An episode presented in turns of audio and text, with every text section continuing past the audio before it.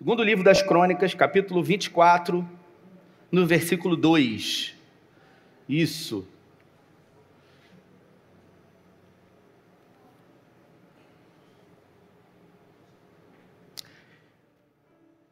Graças a Deus. Diz assim a minha tradução: era o nome da sua mãe Zíbia, de Berseba. Fez Joás o que era reto perante o Senhor todos os dias do sacerdote Joiada.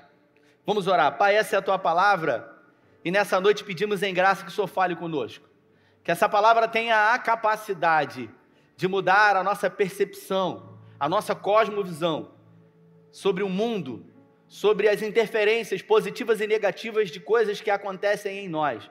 Eu peço que o Senhor me use nessa noite como um instrumento, como uma ferramenta para pessoas que estão aqui, mas também para pessoas que estão em casa, hoje, nesse exato momento, e também para pessoas que estarão assistindo essa mensagem num outro tempo, porque a tua palavra é viva, ela é atemporal. Nós oramos e te agradecemos em nome de Jesus.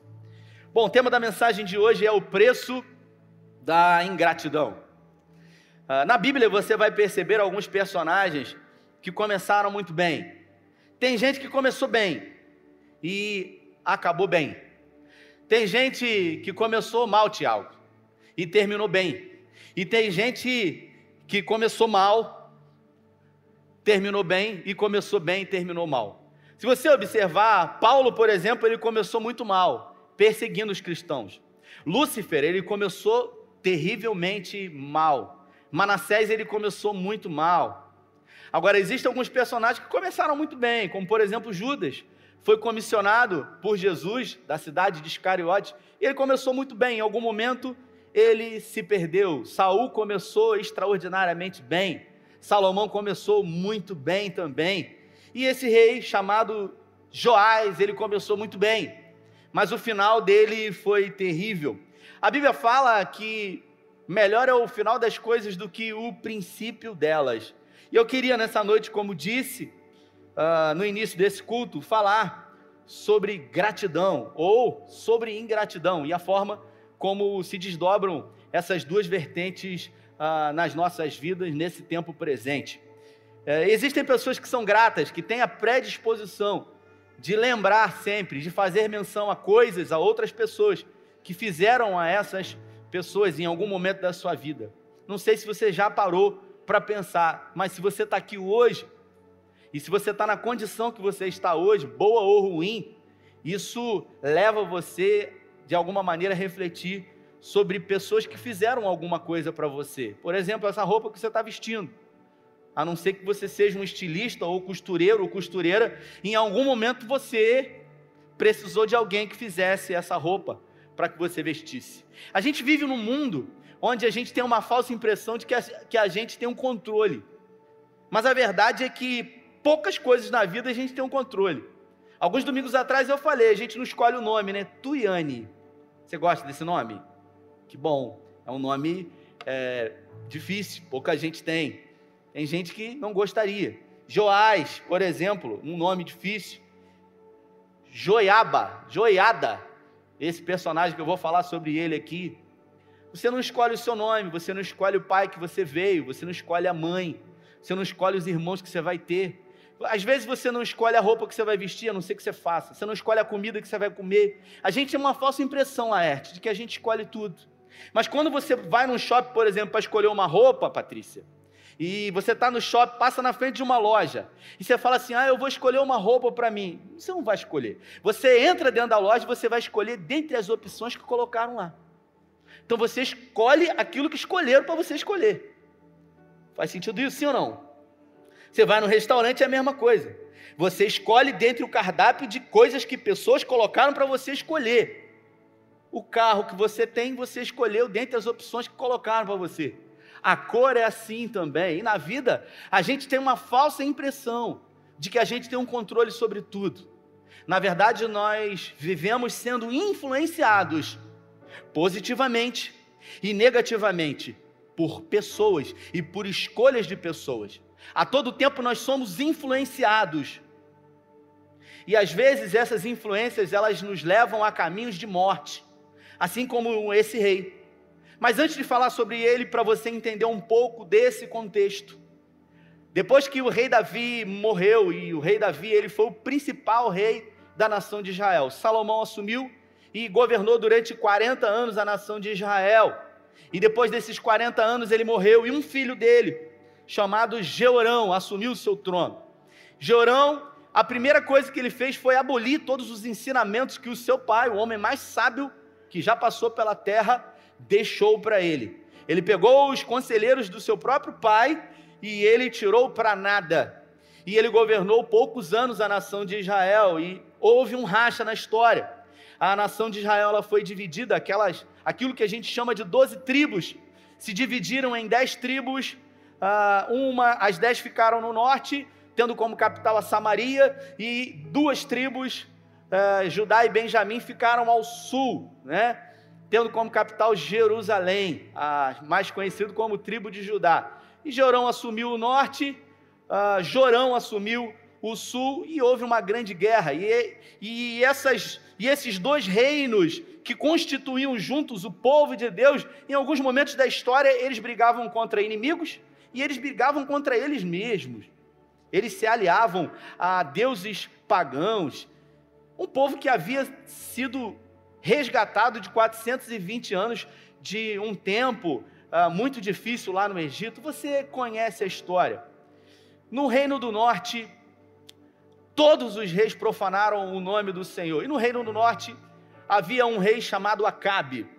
Nesse tempo, especificamente no reino do sul, um outro rei foi levantado, chamado Josafá, e esse rei, ele buscou fazer aquilo que era reto aos olhos do Senhor. Quando você quer xingar alguém, você é crente. Crente não fala palavrão, crente não pode falar palavrão, né, Jorge? Mas a gente tem algumas palavras, né, Vinícius, que a gente usa. Às vezes o cara faz alguma coisa, dá uma fechada na gente no trânsito, e a gente não chama, não xinga, mas a gente chama ele de incircunciso. Quando a gente pega uma mulher que, sabe, aquela mulher terrível, a gente chama ela de Jezabel. E Jezabel era a esposa de Acabe. Acabe foi um rei perverso que reinou nesse tempo. Enquanto Acabe e Jezabel governavam o reino do norte, Josafá governava o reino do sul. E Josafá fez aquilo que era reto aos olhos do Senhor. E um dia, Jezabel propôs para o seu marido Acabe, ela mandava no marido dela, que ele fizesse uma aliança com Josafá, e que não houvesse guerra entre o reino do sul e o reino do norte, porque Jezabel já mandava no reinado do seu marido, e ela falou: eu vou fazer uma aliança com o reinado do norte, e eu vou colocar um filho meu para governar a nação de Israel, e aí eu vou mandar aqui, que eu já mando no meu marido, e eu vou mandar lá, porque o meu filho está lá, e a gente vai ter o controle de todas as coisas. E foi assim. A Bíblia fala que Josafá teve um filho, e o filho dele foi dado em casamento a uma das filhas de Jezabel e Acabe. Deus, ele reprovou esse tipo de comportamento. Afinal, as práticas pecaminosas que Acabe e Jezabel faziam na nação de Israel era terrível. E essa mulher chamada Atalia, que filha de Acabe e Jezabel, casou com o rei na época, que era filho do rei Josafá. E a Bíblia fala que durante alguns anos eles governaram, Acazias, a nação de Israel, o reino do norte, até que um dia, se você lê as escrituras, Deus levantou um capitão chamado Jeú para ser o novo rei de Israel, e Jeú recebeu ordens do Senhor, e ele exterminou toda a descendência de Acabe e Jezabel. Ele matou Jezabel, Acabe já havia morrido, e ele matou o rei Acazias, e ele intentou realmente um golpe contra o reino do sul. A Bíblia fala que Atalia, quando ficou sabendo da morte do seu marido, o seu filho assumiu o seu lugar, e ele também foi morto pelo rei Jeú. A Bíblia fala que ela se desesperou. Ela já mandava no reino do norte, no sul, e ela matou todos os filhos do seu marido, com ela e com outras mulheres. Ela matou todos os seus netos, ela exterminou toda uma geração. Ela queria acabar com aquilo que Deus havia prometido para Davi, quando ele disse que o reino de Davi não teria fim. E a Bíblia fala que nesse momento da história entrou o rei Joás. Ele tinha 1 ano de idade apenas. um sumo sacerdote pegou aquela criança e ele escondeu aquela criança no porão do templo do Senhor. E contrário ao governo de Atalia, essa mulher perversa, filha de Acabe e Jezabel, durante 7 anos ela ficou reinando o reino do sul. E esse sumo sacerdote, ele alimentava, ele cuidava, ele colocou uma ama para cuidar do único descendente de Davi que ficou vivo na história, esse homem chamado Joás. E durante 7 anos ele recebeu cuidado, ele recebeu proteção. Esse sacerdote, ele arriscou a própria vida. Ele poderia ser morto, mas ele fez aquilo que era certo. Existem momentos na nossa vida que nós precisamos fazer aquilo que é certo, mesmo se o que é certo vai impor para nós algum tipo de juízo ou de justiça. Sempre vai valer a pena fazer aquilo que é certo. E esse sacerdote chamado Joiada, é muito nome difícil, irmão, nem eu consegui decorar para essa mensagem de hoje. Joiada, ele guardou esse menino durante 7 anos, e quando ele fez 7 anos de idade, ele chamou os capitães da nação de Israel, e ele fez uma grande reunião, e ele apresentou o menino. Ele falou: olha, esse aqui é o herdeiro de Acazias, e ele precisa assumir o trono. Afinal, Atalia já havia profanado o nome do Senhor, já havia levantado todo tipo de adoração pagã em Jerusalém. Eles tinham postos ídolos de Baal que adoravam, que sacrificavam crianças. Se ela foi capaz de matar os filhos e os netos, você imagina o que essa mulher não seria capaz de fazer. E quando Joás, ele completou 7 anos de idade, a Bíblia fala que Joiada pegou, teve uma reunião com os oficiais, apresentou a criança, deu para ele o Antigo Testamento, a Torá, e falou: ele é o descendente, ele precisa assumir o trono. E a Bíblia fala que quando isso aconteceu, Atalia estava dentro do templo do Senhor, e ela ouviu aquela gritaria, quando os soldados colocaram aquela criança no centro e disseram: salve o novo rei da nação de Israel. E ela gritou: traição, traição. Joiada mandou que matassem ela, não no templo, afinal o templo do Senhor era um lugar totalmente sagrado. E aquela criança começou a reinar com 7 anos de idade. Foi o rei mais novo da nação de Israel. Obviamente Joiada, que era o sumo sacerdote, instruiu essa criança em tudo o que ele deveria fazer. E dos 7 anos de idade em diante, Joiada disse para ele, criou, na verdade ele havia sido criado dentro do templo, e dizia para ele como era importante ele restaurar a adoração somente ao Deus verdadeiro em Israel. E durante alguns anos, esse homem chamado Joás, que havia aprendido tudo ali no templo, ele fez o que era bom, ele fez o que era reto, ele fez o que era justo aos olhos do Senhor, e ele agradou o nome do Senhor. E o texto que eu li como introdução dessa mensagem, que diz: fez Joás o que era reto perante o Senhor todos os dias do sacerdote Joiada. E foram muitos anos. Joás agora já era um homem feito, e um dia Joás, ele passeava no templo do Senhor, que havia sido destruído por Atalia, e ele começou a observar que o templo se encontrava em ruínas. E ele teve uma predisposição no coração dele de fazer uma reunião com os sacerdotes e dizer: a gente precisa restaurar esse templo, afinal é a casa do Senhor. E ele então empreendeu uma grande reforma no templo do Senhor, afinal ele havia sido instruído desde 1 ano de idade. Ele só estava vivo graças a Joiada. Joiada havia ensinado absolutamente tudo para ele, e a Bíblia fala que tudo que ele fez nesse período, ele foi bem sucedido, porque o Senhor era com ele. Ele fez o que era reto, ele fez o que era justo, e ele praticou uma grande reforma, não espiritual, mas uma reforma física no templo do Senhor. Eu achei muito estranho o sacerdote Joiada não ter tido essa iniciativa, mas aquele menino que ele havia instruído percebeu que as paredes, que os muros, que os portais haviam sido destruídos, e uma grande reforma foi feita. E se você ler atentamente essa história, a primeira vez que a palavra gasofilácio aparece na Bíblia, aparece nesse momento, quando o rei Joás, ele decidiu mandar Joiada pegar uma caixa e colocar na porta do templo, uma caixa de madeira, que tinha uma abertura na parte de cima, e as pessoas quando vinham no templo, elas colocavam ali as suas ofertas. Daí veio a origem daquilo que a gente chama de gasofilácio. As pessoas iam no templo e elas ofertavam para manutenir, para subsidiar o templo do Senhor. O fato é que a Bíblia diz que envelheceu Joiada e morreu farto de dias. Era da idade de 130 anos quando morreu. Quem faz o que é certo sempre vai morrer farto de dias, porque o Senhor é com ele.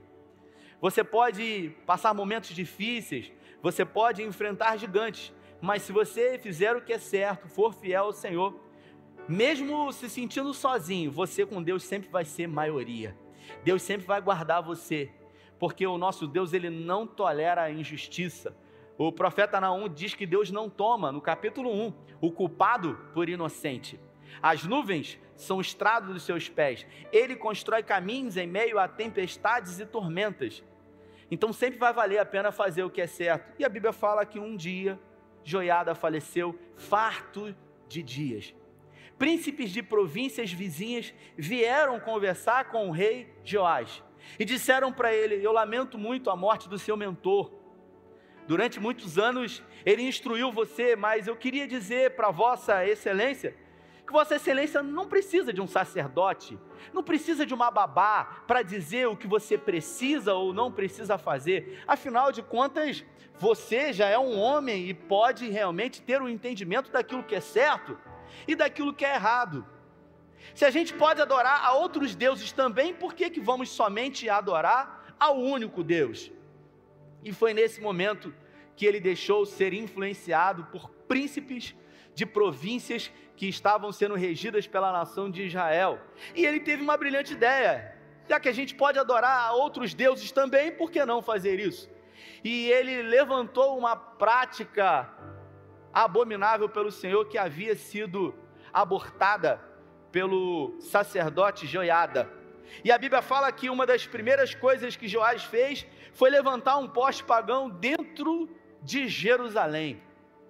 E o Senhor reprovou essa prática, mas os moradores de Jerusalém começaram a adorar a deuses pagãos. E a Bíblia fala nesse momento que alguns profetas foram levantados, e principalmente um profeta chamado Zacarias, que você deve conhecer na Bíblia. O profeta Zacarias, ele foi levantado por Deus para ir na presença do rei Joás e dizer para ele: olha, o que você está fazendo, o Senhor, ele reprova totalmente. E ele foi. Zacarias, ele foi ousado. Zacarias teve uma atitude, uma postura diante do rei Joás de dizer para ele: se você não se arrepender, o seu fim será terrível. E a Bíblia fala que Zacarias, ele era filho de Joiada. Zacarias era filho do mentor do rei Joás. Aquele homem que havia salvado ele quando ele tinha 1 ano de idade, teve um filho, provavelmente da mesma idade dele. Quem sabe em alguns momentos aqueles 2 meninos brincaram muito no templo, se alegraram na presença do Senhor. Mas quando Zacarias se colocou como um profeta, com a autoridade dada por Deus, colocou o dedo em rispe diante de Joás e disse para ele: se você não se arrepender, o seu reino terá fim. A Bíblia fala que dentro do templo, Joás autorizou que Zacarias fosse morto de uma forma terrível, sendo apedrejado pelo povo. Esse homem chamado Joás, rei da nação de Israel, mandou matar o filho do seu principal mentor. Não somente do seu principal mentor, mas daquele homem que havia arriscado a sua própria vida para o salvá-lo, quando ele sequer tinha capacidade cognitiva para isso. Ele tinha 1 ano de idade, quando, sem mesmo perceber o que era a vida, foi preservado, segundo uma promessa que Deus havia feito a Davi. Afinal, ele era o único sobrevivente, descendente direto de Davi. E a primeira coisa que ele fez foi retribuir de uma forma ingrata tudo aquilo que Joiada havia feito por ele, mandando matar o seu filho. Se não bastasse somente isso, ele mandou matar um sacerdote e ele mandou matar dentro do templo do Senhor. Deus levantou outros profetas dizendo para ele que o fim dele seria terrível. Ele pagou o bem com o mal. Ele foi nocivo, ele foi nefasto. Ele não teve a capacidade de ser grato ao Senhor, e a Bíblia fala. Assim, o rei Joás não se lembrou da beneficência que Joiada, pai de Zacarias, lhe fizera. Porém, matou-lhe o filho a este. Ao expirar, disse Zacarias: o Senhor o verá e o retribuirá. Existe uma lei espiritual que rege o universo, e essa lei espiritual, ela se encontra em Gálatas no capítulo 6 e no versículo 7, que diz: ninguém faz Deus de bobo, aquilo que o homem semear, certamente ele colherá. Eu queria que o Espírito Santo nesse momento trouxesse a memória de você que está aqui e também de você que está em casa, coisas grandes e coisas pequenas, que pessoas em algum momento da sua vida tiveram a oportunidade de ter um atravessamento e um gesto, uma atitude, um comportamento, uma ação, fizeram com que você hoje chegasse onde você está. Como eu disse no início dessa mensagem, gratidão é eterna. E gratidão não é uma emoção, porque a Bíblia fala, ou melhor, a psicologia fala, que emoção é um sentimento passageiro, é um sentimento de uma forma intensa e passageira. Gratidão não é um sentimento, não é uma emoção, é um sentimento. É a capacidade que alguém tem de lembrar sempre daquilo que foi feito por esse alguém. Quantos aqui são gratos por pessoas que de alguma forma manifestaram algo na sua vida? Talvez você tenha feito faculdade numa outra cidade, alguém abrigou você. Talvez você, desempregado, num momento difícil da sua vida, quando você não tinha nada para oferecer para alguém, esse alguém que você menos esperava resolveu estender a mão para você e acolher você. As pessoas que você mais contava e imaginava que iriam de alguma forma manifestar amor, benevolência por você, essas pessoas fecharam a porta para você, e aquela pessoa que você menos imaginava, o improvável para você, aquela que não estava no seu radar, foi um instrumento de Deus para abençoar a sua vida. E talvez o tempo passou, e você não teve a capacidade de ser grato. Me lembro quando Tito nasceu, Rodrigo, e nos primeiros meses eu não dormia, porque com criança pequena você não dorme. E quando a gente decidiu engravidar, Tuiane, eu não decidi que a Carla seria mãe sozinha, eu decidi que nós seríamos pais do Tito, então eu participei de tudo. Eu falei, se é para viver, vamos viver intensamente, então se vai ficar sem dormir, vai ficar sem dormir os dois. Se vai ficar sem comer, vai ficar sem comer os dois. E durante alguns meses, Vandes, a gente ficava ali revezando, e eu confesso que realmente não dormia, e eu falava assim, como é que o pessoal faz? E eu só ficava pensando assim, gente, e quem tem 2, 3, 4, 5? Até que um dia, numa madrugada, o Tito chorando e eu tentando fazer ele ninar, e ele desesperadamente chorando ali, ele devia ter 2 meses. E naquela madrugada eu falei assim, se você não dorme, eu não durmo, aquela coisa, né? Eu olhei para aquilo que eu estava vivendo, e num espaço de tempo, pastor Vanderlei, eu pensei, alguém um dia fez isso por mim. Em algum momento da minha vida, eu precisei que alguém fizesse isso por mim muitas noites.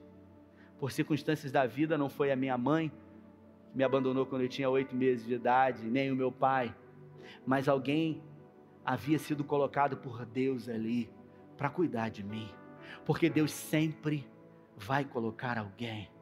Por pior que possa ser a sua história de vida, as circunstâncias que você passou, se você puxar na sua memória, em algum momento, sempre, eu vou repetir, em algum momento sempre, Deus colocou alguém para ser um instrumento dele na sua vida.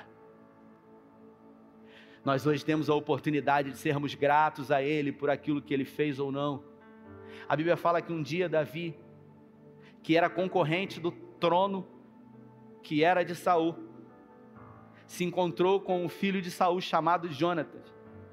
E a Bíblia fala que Jônatas teve a capacidade de olhar para Saul e de ver Deus na vida dele e de entender que ele seria o próximo rei da nação de Israel. Eu quero que você entenda isso. Jônatas era filho primogênito de Saul, general do seu exército. Ele iria assumir o trono do seu pai. Em algum momento Deus levantou Davi, um concorrente direto dele. E você sabe o que Jônatas fez em relação a Davi? Ele foi um amigo leal a Davi e ele falou: eu sei que você será o próximo rei da nação de Israel, e eu vou fazer de tudo para que aquilo que Deus prometeu a você se torne uma realidade. E você, Jônatas? Ele disse para Davi: eu serei o seu fiel escudeiro, eu serei o segundo. Ele se contentou em ser o segundo, entendendo que os planos de Deus eram maiores do que os próprios planos dele.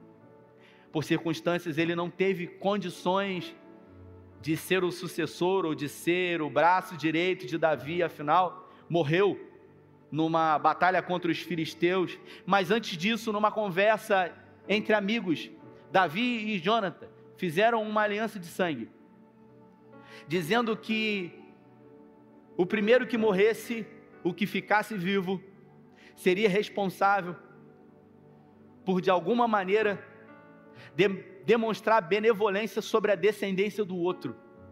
E a Bíblia fala que Jônatas morreu, Davi assumiu o reinado, 10 anos se passaram. Um dia Davi, sentado no seu trono, Deus havia dado um descanso de anos dos inimigos, e um dia Davi traz à memória dele aquele pacto, aquela aliança.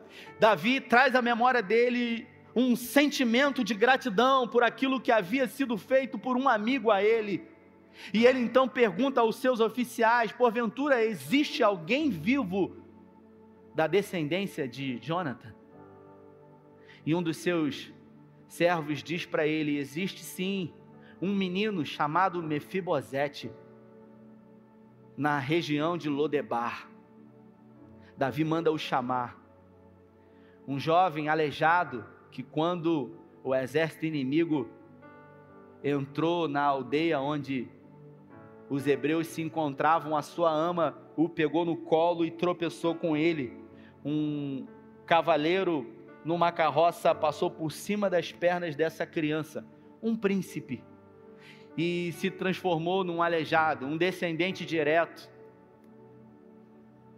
Era por costume da época, todas as vezes que um reino vencia o outro, exterminar toda a descendência. E você imagina Mefibosete, que já era um homem que vivia mendigando, um príncipe que vivia pedindo esmolas em Lodebar, recebe um chamado real e morre de medo. Afinal, tudo que passava pela cabeça dele era receber uma sentença de morte. E ele chega diante de Davi, Davi o saúda, e Davi diz para ele: eu tenho uma aliança com seu pai.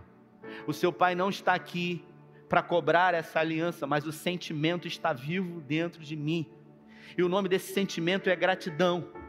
E a partir de hoje, você será como um filho para mim, você comerá na minha mesa. Gratidão.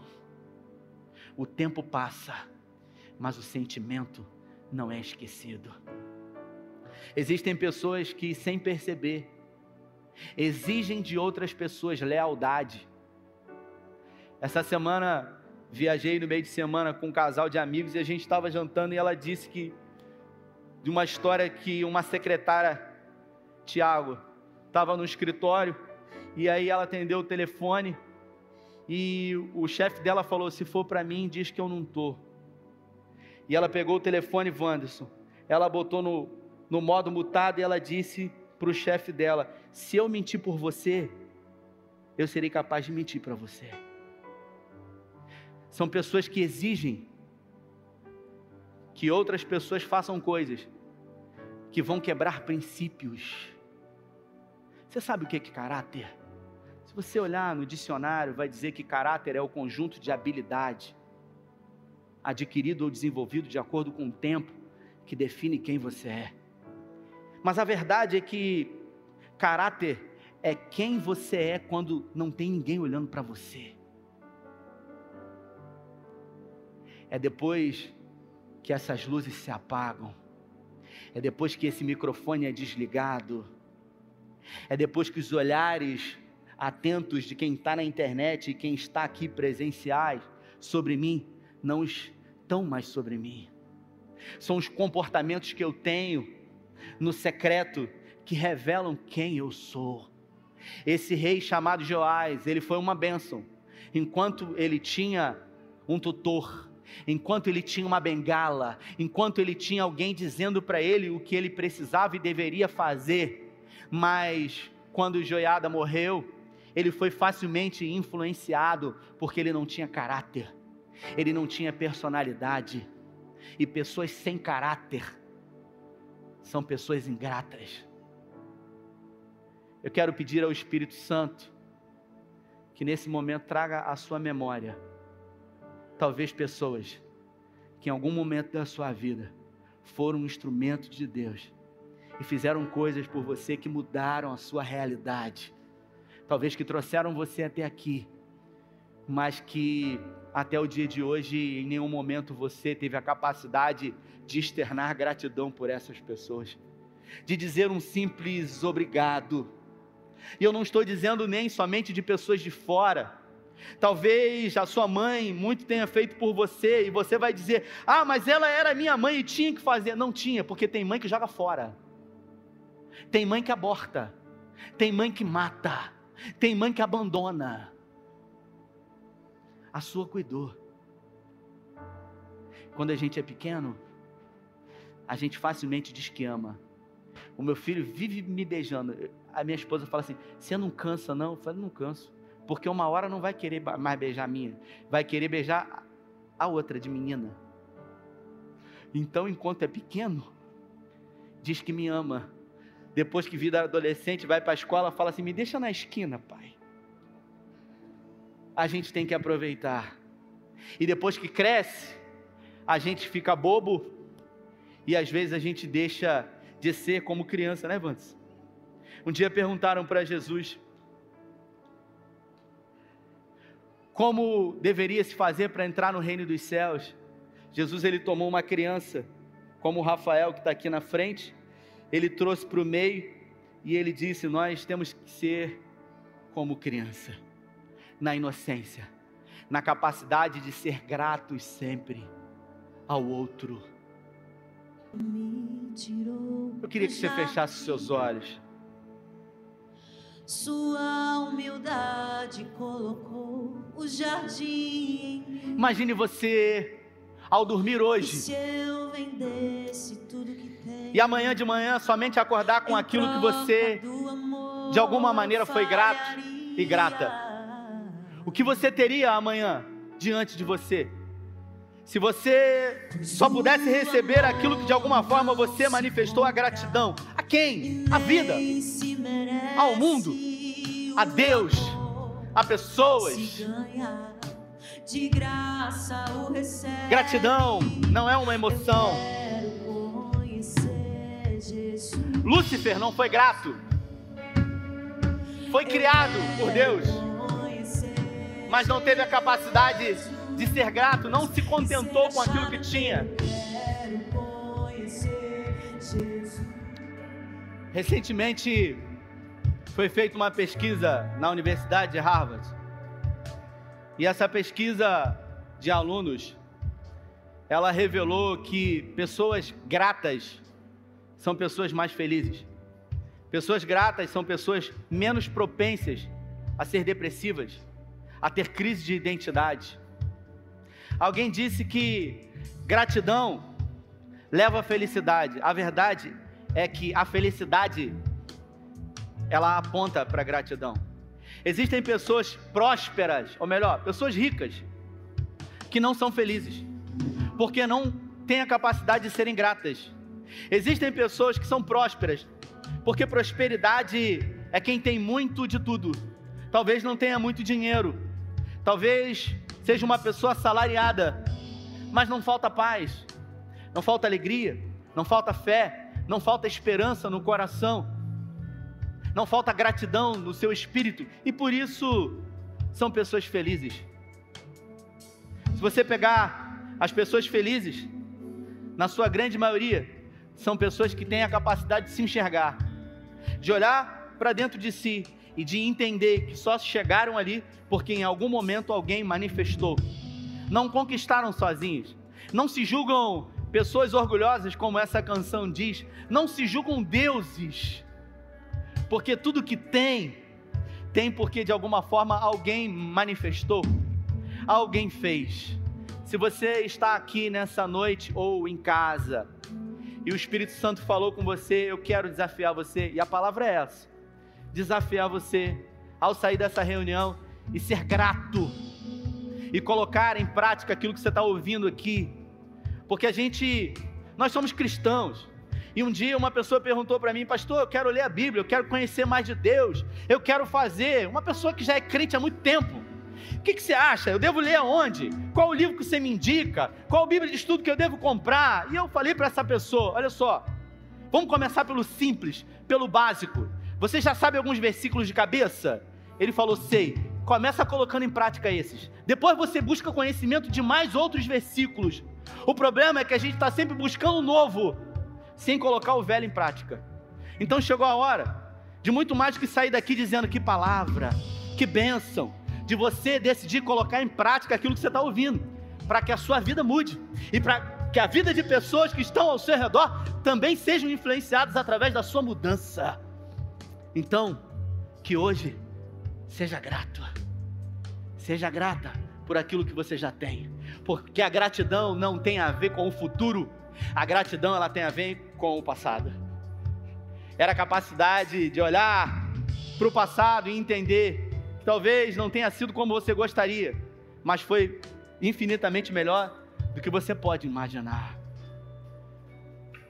Vou desafiar você nesse tempo de mídia social a sair daqui hoje ou talvez amanhã e bater uma foto. Uma foto, você vai bater uma foto com o seu celular, e nessa foto vai conter algo que para você representa gratidão, não sei o que é, talvez a sua casa, talvez o seu marido, talvez os seus filhos, talvez a sua vida. Eu quero que você bata uma foto e que você coloque lá na sua mídia social a legenda, sou grato por isso, sou grato por aquilo, que você faça isso, que você externe e que isso reverbere para o mundo, o quanto existe esse sentimento de gratidão na sua vida. Você só está aqui hoje porque de alguma forma alguém manifestou, alguém falou de Deus para você, alguém foi um instrumento de Deus. Essa semana atendi um casal, crise conjugal, e por ofício e obviamente por formação, pude ajudá-los, a minha área de especialização é casal e família, e o casal ficou muito grato, sabe, ao ponto de não saber o que fazer. Puxa, o que eu posso fazer? Eu falei, você não pode fazer nada por mim, porque eu não fiz por vocês, eu fiz por ele, porque em algum momento ele colocou pessoas para que fizessem por mim, e por isso hoje eu faço por alguém. Então, não queira retribuir a esse alguém que fez por você, faça por alguém, não esperando nada em troca, e que isso se torne uma corrente, e que isso não mude o mundo, mas mude o seu mundo, e o mundo de pessoas que serão alcançadas por alguma coisa que você fez. Feche os seus olhos. Pai, obrigado, obrigado por essa palavra que alcançou os nossos corações hoje, e que tem o poder de mudar a nossa cosmovisão, a nossa visão sobre o mundo, sobre a vida, sobre as nossas relações.